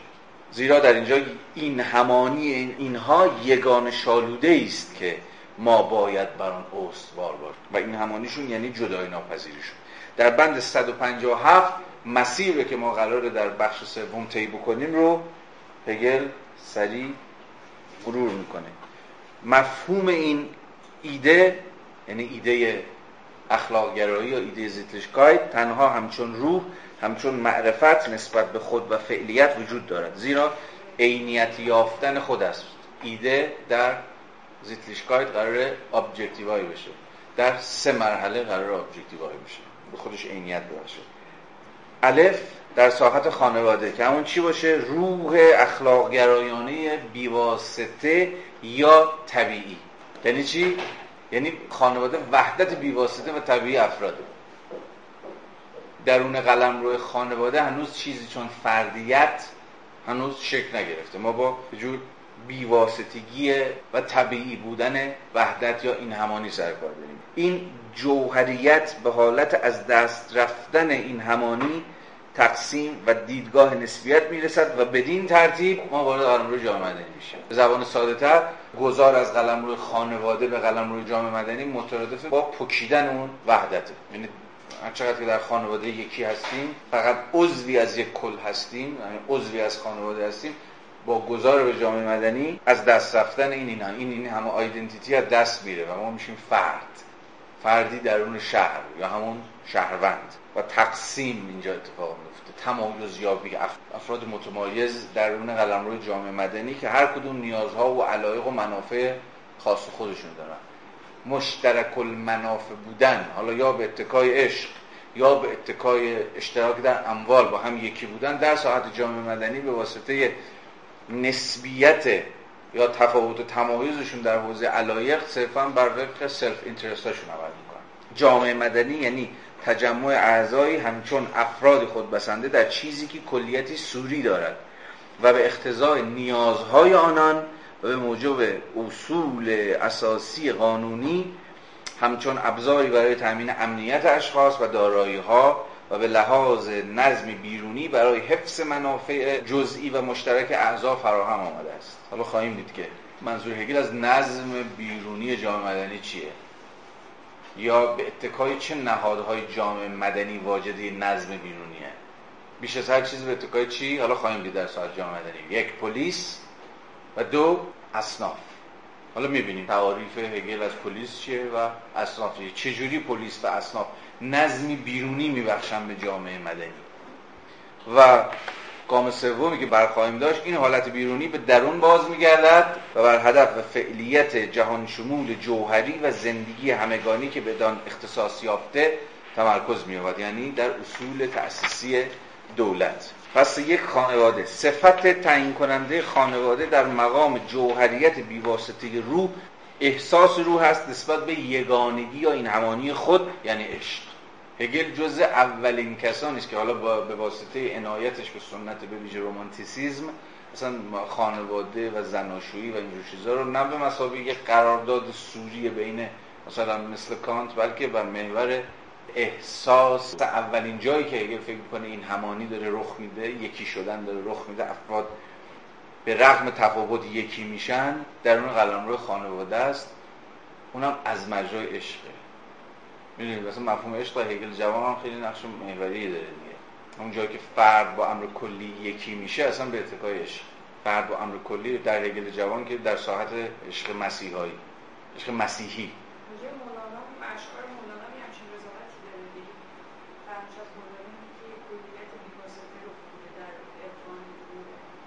آره تو درس های زیبا شناسیش دقیقا همون حرفی که تو فلسفه تاریخش راجع ایران می‌زنه که اولین ورژن های رابطه کل جزء رو ما در امپراتوری هخامنشی داشتیم راجع مولانا هم اینو حالا در ساعت زیبا شناسی میگیم اونجا مسئله اون وحدت یابی با امر کلی به اتکای عشق عرفانی. اما باز در این عشق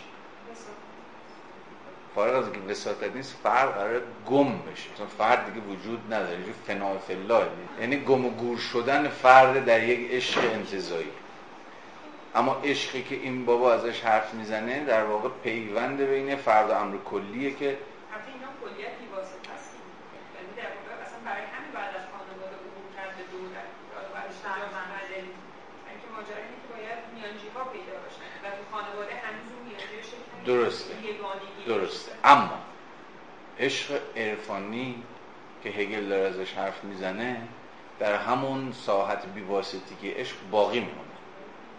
قرار نیست که شما به مسابقه یک گام ضروری ازش فرار بگذارید. و همین که با هر شکلی از رومانتیسیزم با هر شکلی از عرفان بازی که به حذف فرد ختم بشه و پایانش امه های فردیت باشه مرزبندی داره و سعی می‌کنه فاصله گذاری بکنه. او از عشق به این معنا داره دفاع می‌کنه ولی به مسابقه یک گام. حالا خودشو بخونیم. بدین ترتیب سرشت درخور خانواده عبارت از از خودآگاهی داشتن به فردیت خود در درون این یگانگی. یعنی شما همچنان به فردیت خود واقفی. اما این فردیت فقط درون identity می‌فهمی و فردیت تو در مقام درون قلمرو خانواده چیه؟ که فقط عضوی از خانواده باشی. یعنی چیزی مستقل از خانواده نیستی. عضوی هستی. و عضو هم عضوی از یه چیزیه. همواره پیوند خودتو با یه چیز کلیتر و گندهتر از خودت و کلانتر از خودت به رسمیت می‌شناسی همچون بنیادی که در خود و برای خود موجود است. به گونه که آدمی نه همچون شخصی مستقل آها بلکه همچون عضوی در آن حضور دارد. پس اولین گامی که ما وارد قلم روی زندگی اجتماعی با دیگران میشیم برای قلم روی خانواده است و قلم روی خانواده هم چیزی نیست جز همون قلم روی وحدت بیواسطه و طبیعی. در این افسوده بندهای خیلی درخشانی رو فهمش از عشق داره. حالا بخونیم جذابه. فقط می‌خونیم رد میشه. من دیگه کامنتی نمی‌ذارم چون روشن هست. عشق به طور کلی به معنای آگاهی از یگانگی من با دیگری است. به ای که من به خود وانهاده نیستم. بلکه خداگاهی خود را تنها از راه چشم پوشی از وجود مستقل خود و آگاهی از یگانگی خود با دیگری و دیگری با خود به دست میآورم. اما عشق احساس است یعنی زندگی اخلاق گرایانه است در شکل طبیعی آن. عشق دیگر در دولت حضور ندارد. تو دیگه دولت متقر احساس نیست. این یعنی رابطه ما با دولت رابطه عاشقانه نیست. این یعنی اون جایی که قرار ما به امر کلی گره بخوریم درون قلم رو دولت این رابطه کاملا رابطه عقلانی کاملا جنس احساسه که همون عشق باشه. از مجرای عشقی که من به دیگری یا به دیگ... یعنی به دیگری و دیگران در از حالا همسر و فرزندان گره می‌کنم و برعکس. در آنجا یعنی دولت آدمی از یگانگی آها در هیئت قانون آگاه است. قانون دیگه فردیت نمی‌شناسه که. قانون قلم رو کلیه دیگه. در اونجا محتوا باید اقلانی باشد. یعنی قانون باید اقلانی باشد. و من باید آن را بشناسم. نخستین عنصر عشق این است که من نمی‌خواهم شخص مستقل و برای خود باشم. و اگر چنین باشم احساس کمبود و ناکاملی خواهم کرد. عنصر دوم این است که خود را در شخص دیگری می‌یابم و در این شخص باز شناخته می‌شوم و این شخص به نوبه خود در من باز شناخته می‌شود مدام داره این رابطه recognition رو در عشق دنبال می‌کنه. یعنی من و دیگری چجوری با هم در هیئت یک ما از مجرای رابطه به نام عشق یکی میشه بنابراین عشق مهید ترین تضاد است. فاهمه نمی‌تواند این تضاد را حل کند. زیرا هیچ چیزی سرکشتر از این نازک رفتاری خداگاهی نیست که نفی می شود و با این حال من باید آن را همچون امر ایجابی دارا باشم.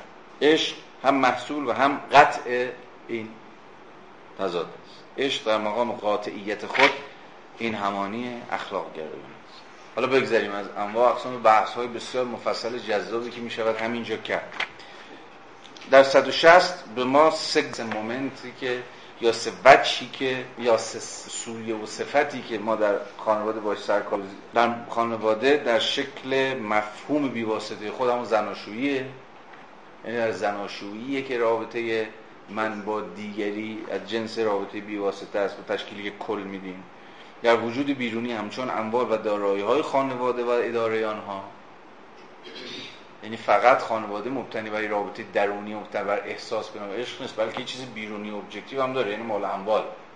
دارایی های خانواده جنبه objective خانواده است. برخلاف عشق رابطه internal خانواده. و در پرورش فرزندان و انحلال خانواده. چون در نهایت پرورش فرزندان همون انحلال خانواده است دیگه. همون جایی که من در مقام کودک پرورش پیدا می‌کنم فرد بالغ میشم و خانواده رو ترک می‌کنم. و خودم باز یه یه خانواده جدید تشکیل میدم به این انحلال باز معنای تعطیل شدن نه.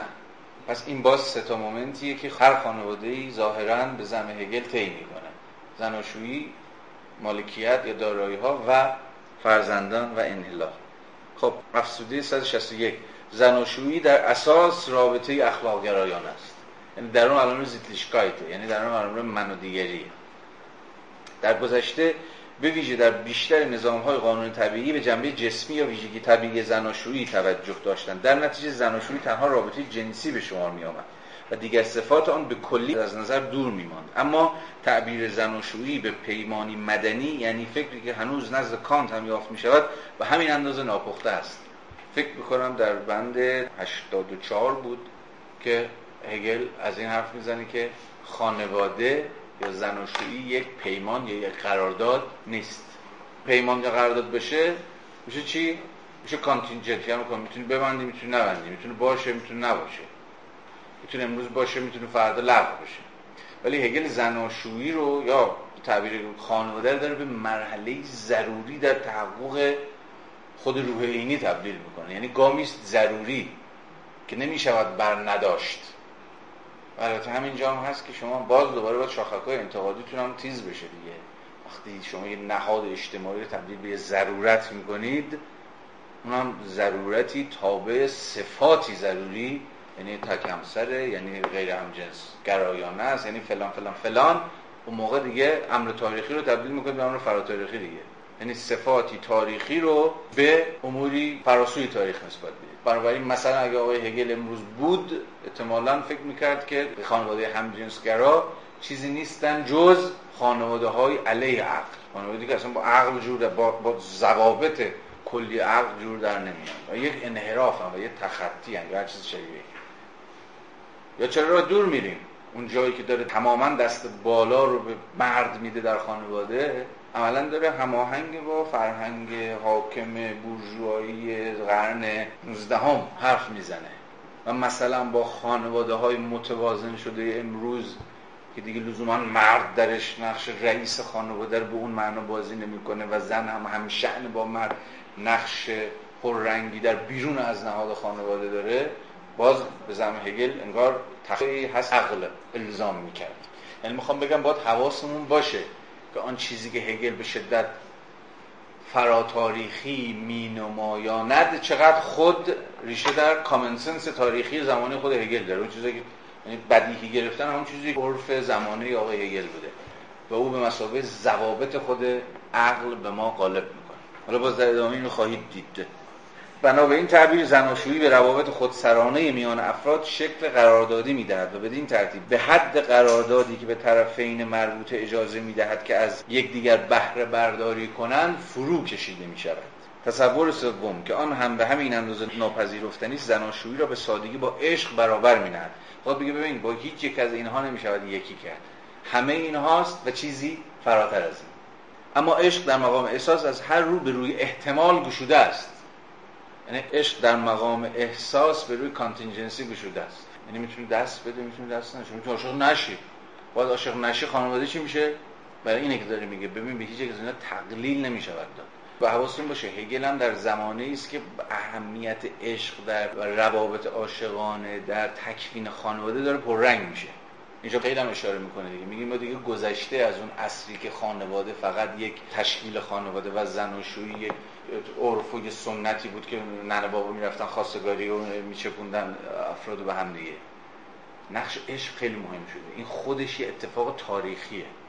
تو ایران هم می‌تونیم بپرسیم مثلا از کی به بعد در تشکیل خانواده مقوله خودش یه پدیده جدیده. هنوزم هست دیگه. هنوزم در خیلی از خانواده ها دیگه برید تا تهش دیگه وارد این فضا نشید.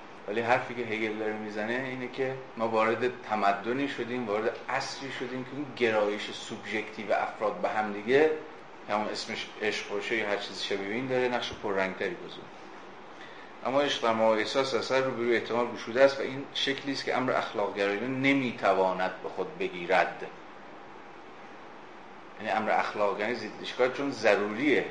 تشکیل خانواده ضروریه اگر کل خانواده بذارید دوش عشق چون عشق خودش کانتینجنت می‌تونه باشه می‌تونه نباشه اون موقع شما های ضروری خود خانواده رو سوست کردید. اگر به تنهایی اون رو بر دوش عشق و مسابقه احساس بگذارید.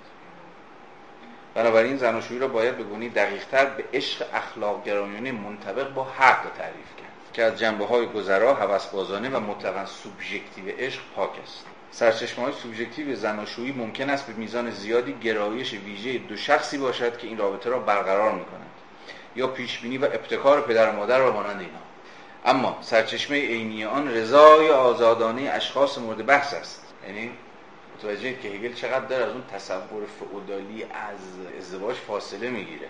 یعنی که در ازدواج هم باز رضایت سوبژکتیو خود افراد دخیله. این در زمانه هگل کمابیش مترقی بود این حرف.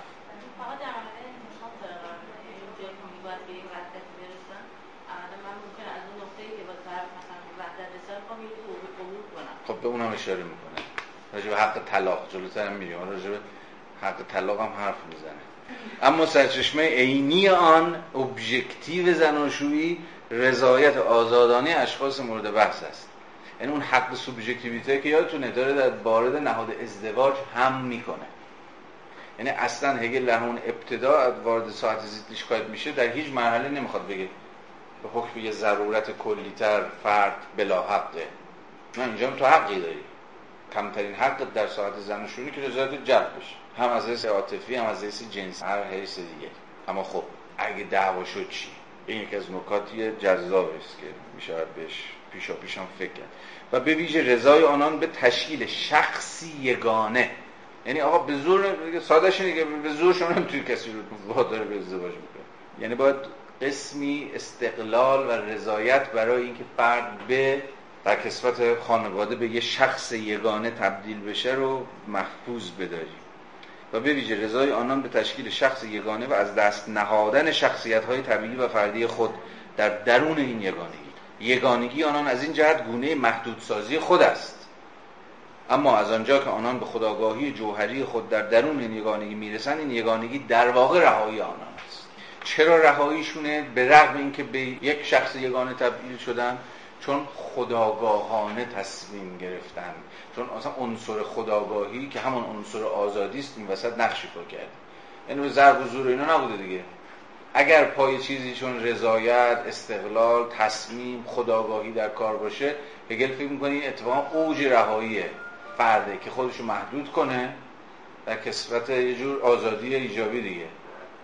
این آزادی ایجابی تا اون رو رها می‌کنه. از اینکه فقط به خودش فکر کنه خلاص می‌کنه. از اینکه صرفا به سلف اینترست خودش بیاندیشه خودخواهانه و خودسرانه فقط خودش در افق دید خودش باشه خلاص می‌کنه. بلکه پای دیگری هم میاره وسط. فردی که می‌تونه به چیزی بیشتر و بزرگتر از خودش فکر کنه در کسفت عشق خود تونسته خودش رها کنه. بند 163 بندهایی که داریم ازشون می‌گذاریم هم جالبه از حیث مثلا هم از حیث جامعه شناسی تاریخ خانواده جالبه هم از حیث حق و حقوقی که هگل درون قلمرو خانواده برای آزادی فرد و رسمیت می‌شناسه و نمی‌شناسه. مثلا افسوده بند 163 رو که ببینید باز یه تبصره دیگه هم به این داستان می‌زنه. زناشویی با کنیزداری از این جهت تفاوت دارد که کنیزداری در اصل ارزای انگیزه طبیعی رفت پیدا می‌کنه در حالی که این انگیزه در زناشویی فرودست قرار می‌گیرد. یعنی زناشویی چیزی بیش از اطفاع نیاز جنسی افراد به هم و یعنی خب هم ماجرای کنیزداری این داستان و همین دلیل است که در زناشویی می‌توان بدون شرم از پاره کیدارهای طبیعی سخن گفت که سخن گفتن از آنها در روابط غیر زناشویی سبب بروز احساس شرم خواهد شد. به همین دلیل هم هست که زناشویی باید در خود انحلال ناپذیر باشد. آها. زیرا هدف غایی زناشویی هدف غایی هم. و این هدف چنان والاست که هر چیزی دیگری در برابر آن ناتوان و تابع اعتبار آن می پیوند زناشویی نباید به تأثیر شورمندی و سیخته شود. زیرا شورمندی فرودست آن است. شورمندی در اینجا یعنی شعباش میشه دوتا یعنی همون نیازهای طبیعی دست بالا رو پیدا بکنه. یعنی پشم بزنه بالا و این در واقع منجر به انحلال خانواده بشه. به این معنا باید جلوی منحل شدن خانواده به اتکای شورمندی در واقع غریزی رو گرفت. اما زناشویی تنها در خود انحلال ناپذیر است. زیرا همان گونه که مسیح می‌گوید طلاق تنها به دلیل سختی دلهای ایشان مجاز است. سختی دلهای ایشان یعنی که دیگه دلهاشون به همدیگه سخت شده دیگه سنگ شده یعنی هیچ حسی به همدیگه نداره. اون مسیحیه هیچ حرف جدیدی نمی‌زنه هگل غیر از مسیحیت میگه تنها جایی که طلاق مشروع میشه جایی که افراد دیگه از هم متنفره یعنی هیچ عشقی هیچ علقی هیچ همپیوندی دیگه بینشون نیستش. این رو در بند 176 هم تکرار می‌کنه. همینجا بحث 176 هم ببندیم. افسودش رو فقط می‌کنه از آنجا که زناشویی تنها و شالوده احساس سوبژکتیو و احتمال پذیر استوار است می‌تواند منحل شود. چون شالودش احساسه می‌تونه منحل شد یعنی افراد با هم بی احساس بشن. از سوی دیگر دولت در معرض جدایی قرار ندارد. یهو چرا این جمله رو آورد؟ چرا ناگهان اینجا پای دولت آورده است؟ و اینکه خانواده خود درون دولته. و اینکه خانواده خود درون زیتلشکایته بله در خانواده می‌تونه منحل بشه. البته هگل خواهد گفت تحت سختترین شرایط. تازه اونم دادگاه باید رای بده. ولی باید حواسمون باشه که این انحلال پذیری خانواده بالا سرش انحلال ناپذیری دولت رو داره. این خانواده می‌تونی منحل کنی دوباره و افراد تکین تبدیل بشن. خانواده بپکه دوباره شما بشی فرد فرد فرد. اما درون دولت دیگه شما نمی‌تونید از انحلال صحبت کنید از انحلال دولت حرف بزنید برای می‌تونید حدس بزنید که هگل با هر شکلی از انحلال دولت چه در قسمت انقلاب در قسمت شورش مبارزه سیاسی هر چیزی شبیه به این تمام قد مخالفت خواهد کرد. از این حیث هگل راه کانت نفی حق شورش. اگه انحلال خانواده همون طلاقه انحلال دولت انقلابه یا شورشه. هگل اولی رو با هزار یک تبصره میپذیره یعنی انحلال خانواده به واسطه طلاق و انحلال دولت رو در تحت هیچ شرایطی نمیپذیره. چون انحلال دولت همان و واپاشیدن جامعه همان. چون قوام جامعه به دولته. از سوی دیگر دولت در معرض جدایی قرار ندارد زیرا قانون گمان باید ایتالیک کرده باید. باید انحلال ناپذیر باشد. اما این انحلال ناپذیری چیزی بیش از تعهد نیست. یعنی صرفا یه تعهد اخلاقی به انحلال ناپذیرش باید وجود داشته باشه. یعنی استمرار چی؟ استمرار احساس. اما بازم این آخرش نیست. در هر حال از آنجا که زناشویی نهادی اخلاق گرایانه است نمی‌تواند به تأثیر اراده خودسرانه منحل شود. یعنی یکی از طرفه میگه من خوشم نیامد من می‌خوام تعطیلش کنم من می‌خوام از این داستان بیام بیرون یا هر چیزی شبیه. یعنی امری که خود یه پیده به شدت مدرنه دیگه. مثلا این آسانگیری طلاق و فلا اینها به موازات رشد فردیت ممکن شده دیگه. یعنی هر چقدر که فردیت بیشتر گل می‌کنه بیشتر رشد می‌کنه بیشتر بال و پر پیدا می‌کنه از اون طرف هم پیوندها ایزن پیوندهای زناشویی هم سست‌تر میشه. به هر حال در جامعه مثل جامعه ما که از هر ستاش یکیش به طلاق منجر میشه رو شما باید بتونید به چیزهای شبیه رشد فردیت و اینجور چیزها هم توضیح بدید. برای فردیت فقط معنای آزادی به معنای چیز کلمش نیست. به معنای شورمندی هم هست. به مسابقه سیالیت یابی خود عاطفه هم هست. یعنی خود عواطف هم ماجد یه سیالیت هم. ببینید اون کتاب بسیار درخشان با من رو عشق سیالش رو. که سابتایتلش هم خیلی جذاب دیگه. در باب ناپایداری روابط انسانی. subtitle کتاب با منه. که دقیقا می‌خواد نشون میده که حالا اینو در پیوند با یه جور مدرنیته سرمایه دارانه متأخر توضیح میده که چرا به یه جور سیالیت دامن زده. و این سیالیت چرا همون معنای ناپایداریه؟ رشد فردیت که تو مرحله انتخاب افراد آزادی میده که بر اساس آگاهی خودشون و حالا همون احساسشون انتخاب کنن. و اینجا در مرحله طلاق که در واقع ناشی از همون رشد یعنی همین رشد فردیت هم در مرحله انتخاب افراد آزادی میده هم در مرحله جدایی. یعنی اینکه نظر این دوتا از هم جدایی ناپذیر نتیجه هر دو نتیجه رشد فردیت هم بله. این تو اون مرحله این رو میپذیره ولی تو مرحله جدایی این رو در واقع نمیپذیره. خب با دغدغه های هگل رو بدونی چیه دیگه؟ چرا نگران جداییه؟ اصلا این داره نقص می‌کنه آزادی رو دیگه هگل با یه تبصره در نهایت میپذیره دیگه.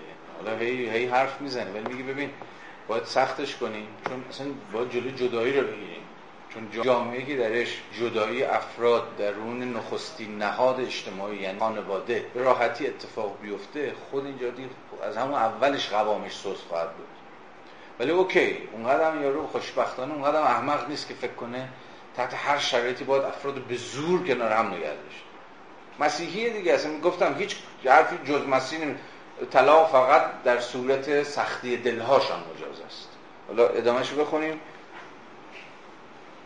خانواده به تأثیر اراده خودسرانه نمی‌تواند منحل شود. بلکه این انحلال باید تنها از سوی مرجع اخلاق گرا صورت گیرد. خواهی مرجع کلیسا باشد و خواه محکمه. در صورتی که بیگانگی بیکم و کاسی روی داده باشد بیگانگی افراد نسبت به هم مثلا به تأثیر زناکاری حتی مرجع دینی باید اجازه طلاق دارد این خیلی بدعته.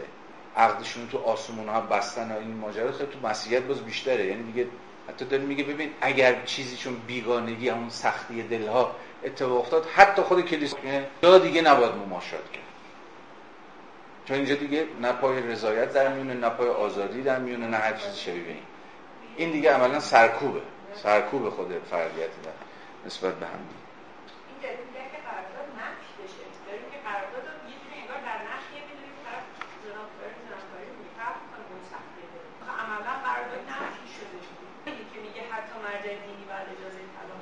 چون بیگانگی اینها با هم دیگه حد اکثری شده دیگه.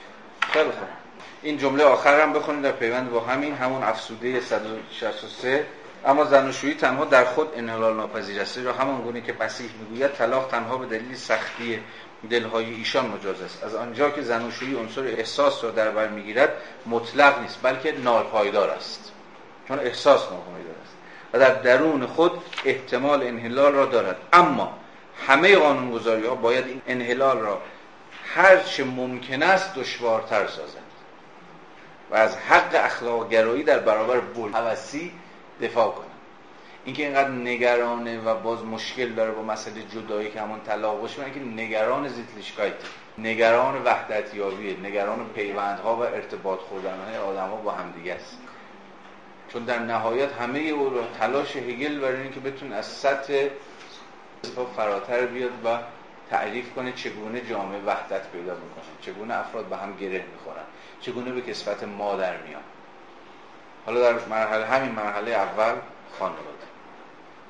پس دیدیم به شدت سختگیره اما در نهایت راهی رو باز می‌گذارد پیش پای اون ماجرای انحلال. پس ما الان ابتدای بند 164 هستیم. مرسی. خداحافظ. تا